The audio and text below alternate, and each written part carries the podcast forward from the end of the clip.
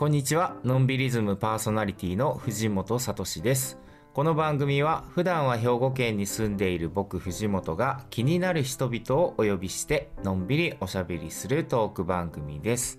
今週はのんびり編集部のやぶちゃんとハッチと一緒にお送りしていきます。こんにちは、のんびり編集部の矢吹文子です。ハッチこと山口遥です。よろしくお願いしおま願いします。お願いします。今日はねバレンタインデーということです。はい。どうですか？お二人すっかり忘れていました。私はあうんのチョコレートが大好きで、毎年あのどちらかというと自分のためにあのお値段の張るチョコを買って食べてるんですけど、なぜか今年に入って去年みたいになんか。チョコレート好きみたいな感じじゃなくなってきちゃなんかちょったんですよね。っとハッチ毎年ねすごい高いの自分のために買ってんなっていうのをね感じてましたけど、あのーなんか熱ちょっと冷めてんなっていう感じは僕もちょっと感じてましたよ。うん、お年頃ですかね。お年頃かもしれないですでもねもうそろそろバレンタインいらんくない？なんか、うん、どんどん、ねあのひ不必要なものになってきてますね。私の中では。それこそほら節分の恵方巻きじゃないけどはい。どっかの寿司屋さんが考えたやつとかうんうん。もうええよな消費煽るやつあでも私は恵方巻きには乗っかってます。海苔巻きが好きだからです。まあねぶっちゃけ俺も乗っかって。る今はい。年は2月2日でしたからね節分。そうですね。あれややこしいね、はい。なんかこうバレンタインとかこう日付によって左右されるんじゃなくて日頃から感謝の気持ちとかは伝えていった方がいいなと実感しているので、まあ、そういう風に変わっていきたいなと思っています。じゃあ。ありがとうございます。いつも 皆さん。良い良いお話で締めていただいて。はい、はい。ということで今日ものんびりやっていきましょ本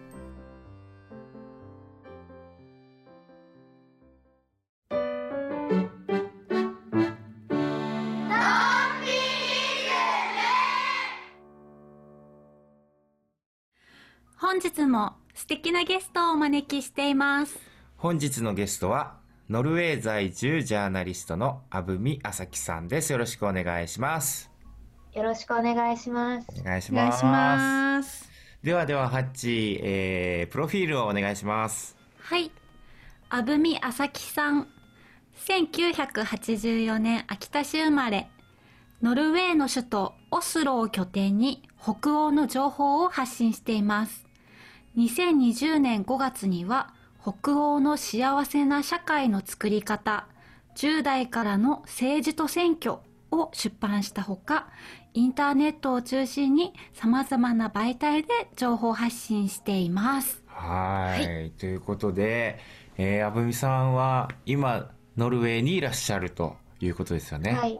ノルウェーの首都オスロに住んでいます。なるほど。わ初めての海外からそうだよねそうなんですか？そうなんですよ。でもすごいね、こんなことができるのがね。さてさて、あのー今回、あぶみさんに出ていただいたのは、まさにこの北欧の幸せな社会の作り方という本をですね、ちょっと読ませていただいて、めちゃめちゃ感動したんですけど、これ、その、あぶみさんからこの本がどんな本かっていうのをちょっと説明していただいてもいいですか？あ、はい、あの、この本はですね、あの、北欧のノルウェー、フィンランド、スウェーデン、デンマークの4カ国の特集で、あの、北欧の若い人たちが普段政治や選挙にどういう取り組みをしているかっていうのを、150枚以上のカラー写真と一緒にレポートしたものなんですね。それで、あの、私、日本に住んでいた頃って、政治の話あんまり興味がなかったんですよ。でその時の自分だったら難しい政治の本は絶対読まないんだけど、写真がたくさんあったらまあパラパラパラって読むかなと思ってだからあまりその北欧の各国の政治の歴史とか各国の政党の違いとかっていうのを細かく文字で説明しているわけではなくて普段あの選挙がある時の街の写真とか学校の様子とかを写真集としてうんまとめているような感じになっています。うんいやーまさにね写真が豊富で本当にこうおよそ最初はこう政治に関する本だとは思えない感じですよね。うん。そうなんです。あと、よく私聞かれるんですけど、北欧って、あの、世界の幸福度ランキングでトップ常連国でうん。有名なので、どうしてなんですかって本当によく聞かれるんですけれども、結局それの根本的なところって、やっぱ政治との関わり方なんですよ、市民の普段の。あの、よく、あの、ソフトな部分から入って、あの、インテリア、北欧のインテリアがとか、あの、出やすいんですけれども、私が思うに多分根っこは幸福な、幸福度ランキングで、あれトップの最高点がいろいろ出るのは、普段政治にしっかり関わっているからなんですね。うん。政治を通して、学校とか家庭とか、は女性が働きやすい社会とかを政治で変えていってるから、こんなにあの国の調査でいろいろと高得点が出る。うん例えば、あの幸福度調査だとあの市民と自然との距離の近さとかも測るんですけれども。そもそも首都でも自然と近い生活が今でもできるのは政治で守ってるからうん。政治が政治家の人たちが市民が自然にアクセスしやすいような交通機関とか法律で守ったりとかしてるからなんだよっていう。だからその北欧が例えば北欧ってどうしてその幸福度がトップで有名なの？とか最近で言うとあのフィンランドで若い女性の首相が出たのはどうしてそれが可能だったの、うん。とかあの環境問題気候問題の時にグレタさんっていうはい。女の子がどうしてスウェーデンで生まれることが可能だったのかとかうん。多分そこのヒントが見つけられるんじゃないかなと思います。いやーまさになるほどな。もう冒頭からうん。めちゃめちゃいい話、はい。本当にうん求めてた話というか、本当そうですよね。なんかね幸福度がその政治との関わりから来ているっていうのはすごい面白い話だなと思いました。すごく納得した今。う、ん。ね。うん。あのどっかでなんだろう政治っていうものを少しこう自分の日々とこう距離を置いてる感じがやっぱすごく日本ってあってで何かちょっと人任せにしているっていうか政治家さんお願いしますとか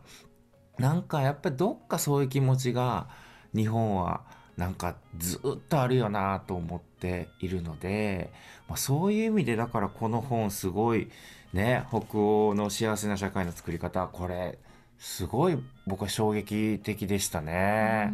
やぶちゃんどうでした。はい、うん、やっぱり私も藤本さんおっしゃる通り距離があるものでなんか自分の声なんて届かないみたいにどこか諦めみたいなところはあるんですけど本当この本からあのにじみ出る楽しさというか、うん。なんか羨ましいなっていうのはすごく思いましたね。だよね。うん。なんか普通のこうマルシェとかの写真見てるような感じですごく皆さんの政治活動のカラフルななんか写真があるんですけどあの写真そのものはあぶみさんが撮られてるんですか？はい、あの今回あの1枚だけ借りていてだん。あのノルウェーの団体から。それ以外は全部私が撮影したものです。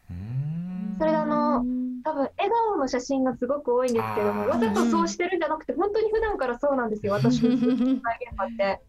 それであの私もともと政治に興味がない人だったから、うん政治のこと最初から書いていたわけではないんですよ。うんでもあのノルウェーのあのファッションショーとか食のフェスティバルとかあの音楽祭とか行ってると毎回政治家の人がいるんですよ。うん文化大臣とか、ファッションショーに文化大臣一列目に並んでる光景って日本は嫌がるんじゃないかなと私は思っていて。この人たち毎回毎回私がいるところに来るんだろうみたいな。思ってだからなるほど。多分私これ最終的には政治に行くことになるのかなと思ってたんですよ。うん。でさであの後半からどんどん政治に入り始めてで選挙が本当にみんな楽しそうにお祭りみたいにしてるから、うん。そこから入り込んであと私若い人のことを書くのが好きなのでうん。中学生高校生大学生の人たちとたくさんコミュニケーションしながらそうするとまた政治がどんどん出てくるので。なるほど。であの北欧って多分あのお母さんとか女性にとってあの暮らしやすい国っていうのはなんとなく皆さん聞いたことあると思うんねですけど。イメージがあります。はい。私びっくりしたのが女性だけを大事にしているんではなくて若者とか移民とかも本当に大事にしてるんですよもともと。やっぱあの北欧ってその平等っていう言葉が大好きで平等に何でもこだわるからその分あの女性だけではなくてもともと若者とか移民とかにも優しくしてる国だったんですね。多分うん。そこがあんまり日本だと伝わってなかったんだと思う。私びっくりしたんですよ、こんなに若い人大事にしてるんだって。う。ん。例えばあの選挙とかがある時もあのメディアの人とか政治家の人たちが一生懸命若い人たちにインタビューするんですよ。もう声を聞かせてくれてありがとうっていう。態度ですがすごくて。なんでかっていうと自分たちはもう大人になっちゃっててわからないから若い人たちがどういう政治を今求めてるのか。特にネット社会になって SNS とかうん。インスタグラムとかツイッターとかフェイスブックに囲まれて育っている若者って今の大人では考えられない違う種類のストレスを抱えてたりするので、でもそれはもう教えてもらえないとわからないわからない状態だと政治を変えられないから次の選挙で負けるんですよ。うんうんうん。だからすごく必死なんですよ政治家もメディアの人たちも。で未成年の時から必死なんですよ。なんでかっていうと未成年ではいずれでもね大人になって選挙権を得る人たちだから。だから今から未成年にすごく必死にアピールしてるんですよ。君たちは今何を考えているの？どういう暮らしをしているの ?SNS をどうやって使ってるの？っていうのにすごく必死に知ろうとししている。その姿にびっくりして。うなるんほど。そこがまず違ううんな、私もあのちょっとフィンランドに2回ぐらい旅行にしに行ったことがあってあのあまり深いところまでは入り込めてないんですけどちょっと興味を持っていていつだったか忘れたんですけどフィンランドの政治家の人たちに子供記者が質問するっていうのを YouTube で配信していてそれも日本では見たことないぞと思ってそういうことできるのもすごいなって思って見ていました。うんあわかります。なんか本当に、あのしょ私学校を訪ねるのが大好きで中学校とか高校とかで面白いなと思うのが食堂とか職員室とか教室に行くと新聞置いてあるんですけど必ず右と左で違う書き方あの同じ出来事でも新聞によって書き方違うじゃないですか。それが分かるようにす複数の新聞を置いてるんですよ。すごいですねもうなんか今大人がないですもんメディアリテラシーはもう全くうん本当にまあですよね秋田とかもね秋田先駆け新報さんがドーンってあるけど意外と他の新聞も見てみたりするとね違う視点が見てそうなんですよね。あの同じことでもタイトルの付け方とか写真の選び方でさえ違うじゃないですか。ねうんうんただあの言わなくてもいいんですよ、はい、ちゃんと読みなさいよ、はいはい何を考えたか作文にしてねとか先生が言わなくてもいいんですよ、もう置いとくだけでいいんですよ。う、うんん。そこに。それだけでも読みなんとなくパラパラって読むからみんな。僕はやっぱりその今回その本読ませていただいてあの学生たちのその疑似選挙っていうのがやっぱすごいいいなと思ってでこれはでも日本でも秋田でもぱ今すぐやっぱりややればいいんじゃないかなってすごく思ったんですよね。はい、あの学校選挙っていうのがあの北欧各国にあって高校とかであの模擬あの試験的に選挙の真似事をするんですけれども例えば2日間ぐらいかけてやるんですけれども1日とか2日とかその体育館のホールにみんな集まって必ずあの大きい政党だけじゃなくて小さい政党新しい政党も含めて選挙に出る政党は各政党のなんかテーブルがあってそこに各政党の代表の子たちが座って例えば学校給食とか保健室の先生をもっと増やすべきだっていうテーマごとに自分たちの政党だったらこうするんですっていうのをちゃんとみんな話す時間が割り当てられていて議論して生徒の人たちはそれをみんな聞いて次の日に選挙をして投票してそれが各学校ごと各都道府県ごとに結果がガッて1日で発表、うんある日発表されるんですよ夜。でその夜の発表をもうあの全国の新聞記者とかテレビ記者とかかあの首相も大臣もみんなすんごいもうすガごいンガン見で見てるんですよ。もうすごい必死で見ててもう各国首相とかもみんあの政党同士でその日はもうパーティーみたいに集まっててうん。あのこうあ日本でいう NHK、NRK っていうノルウェーの公共局がガッて一気に出すんですけど結構、うん。みんなでそれを見てうわーって騒ぐんですよ。あー。みたいな。なんかそれが今現在のその選挙結果ではないわけですよね。あくまでも議事選挙の結果議事選であると。挙なんだけど、この人たちは数年後には選挙する人たちだからすごい大事なんですよ。なるってことですよね。あのなんで北欧の政治家たちこんなに違うのかっていう時に社会全体で育て育てているんですよね。例えばその各政党に青年部っていうのがあるんですけれども若い人たちを集めた団体であの例えばその政党がある時に母党母親の母体の方と青年部って同じ政党だけど違う政党みたいに見てるんですよ。うんなんか同じ政党だけど独立していて青年部は青年部で代表がいてあの毎年の会議とかがあって彼らなりの青年の若者のための政治の提案ができるんですね。うんでこの人たちの青年部が今の若い人たちの声を集めて政策を提案するとその政策があのボトであの推奨されてそのまま政党の政治になってそれがメディアで議論されて国会で議論されて本当にあのほ国の法が変わったりするんですよ。へえ、ちゃんと上がっていくんだ。すごい。そうなんです。それであのこういう学校選挙とかでも各政党の代表が集まって議論するから議論する練習にもなってこういう青年部で頑張ってる子たちがいずれ地方で議員になって国会議員になって大臣になって首相になるっていうパターンすごく多いんですね。うんだからメディアの人たちって今から青年部の今活躍してるスターは誰だっていうのも必死なんですよ探すのに。すごい確率で大臣になるんですよ本当に。うん特に代表副代表してる子たちって。なるほど。そうか。だから私の今回の本に出ている子たちって結構この45年で集めた写真が多いんですけど今国会にいる人たちとかいますよ。ああ、なるほど。そっかそっか。今年の選挙で出る人たちとか。なるほどな。やっぱちょっともう全く真逆だけど本当になんかいわばこう日本に住んでる僕たちにとってはもうやっぱりいよいよその若い人たちの声をどこか軽んじていたりなんか基本的にこう未来に向いてない政治っていうか今現在どうするかっていうところに対してすごく必死だったりする部分がなんかやっぱりこう明らかにうん。ね違う違うし北欧のこの政治の取り組み方とかやっぱりそのすごく教育の部分にすごくこう密接に関わってるところとかはもう完全に今すぐもう移行したいよね。うん。うん。ああとあのこの学校選挙できると思いますかってよく日本のメディアの方々から聞かれるんですけれども、あのできるかできないかっていうところでスタートするんじゃなくてもう、ね。面白そうだねっていう人たちで集まってできる前提でもう動いちゃった私いいと思うんちゃえばいいんですよ。よねこれそうなんなかでそもそもできないとしたらそれかなりやばい状態なのでだって選挙するってみんなの権利なのにそのね権利を練習する機会を許されないって大変なことなので、ね。できるかなできないできない理由探しに一生懸命になるんじゃなくて、うん。あと多分この学校選挙ができるのかなって考えちゃう理由ってみんなを説得しなきゃいけないみんなを説得してからじゃないとできないと思っちゃってるのかなっていうことを思ってて、みん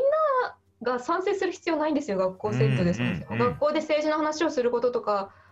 をいいじゃないですかって日本中の人を説得する必要なんてないし、うん。みんな意見が違ってて当たり前だから楽しそうだよねって思ってる人たちでややり始めちゃって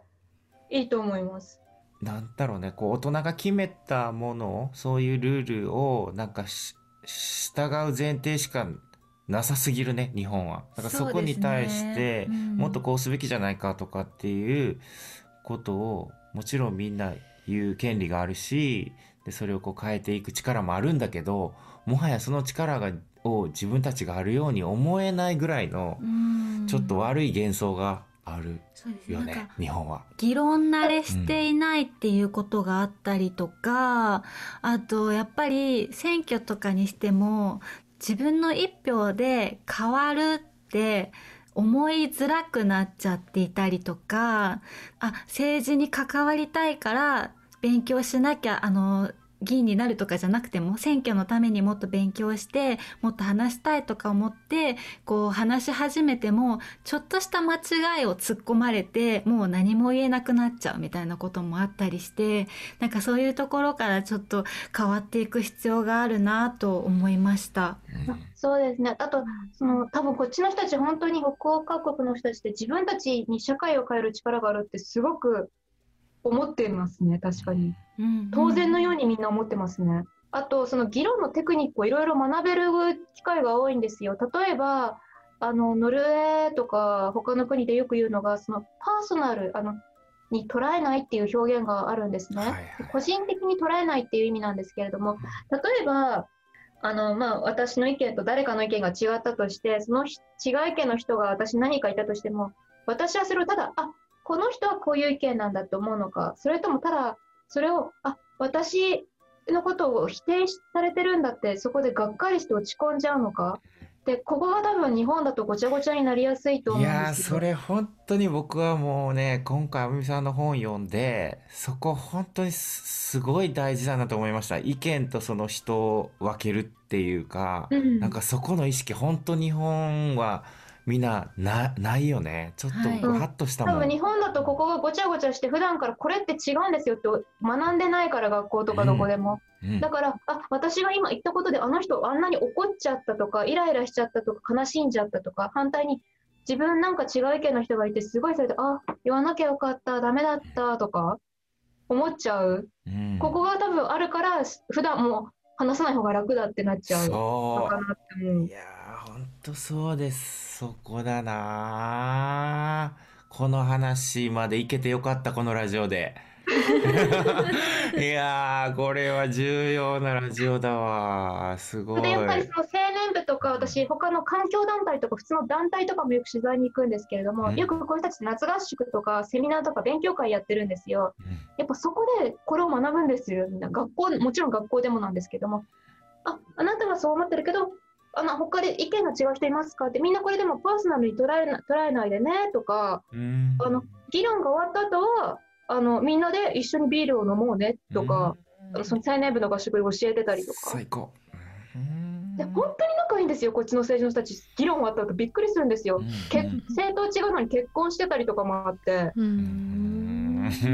なるほどね。ああそうかそうか。そりゃそうだよねでもね。へえ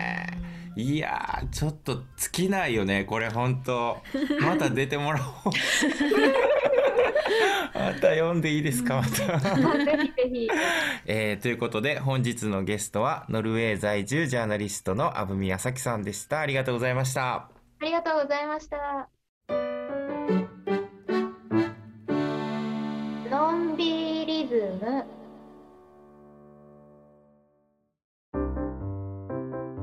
という間にお別れのお時間です。のんびりズムでは皆さんからのメールをお待ちしています。info アットマークのんびり .net info アットマーク non-biri.net までお送りください。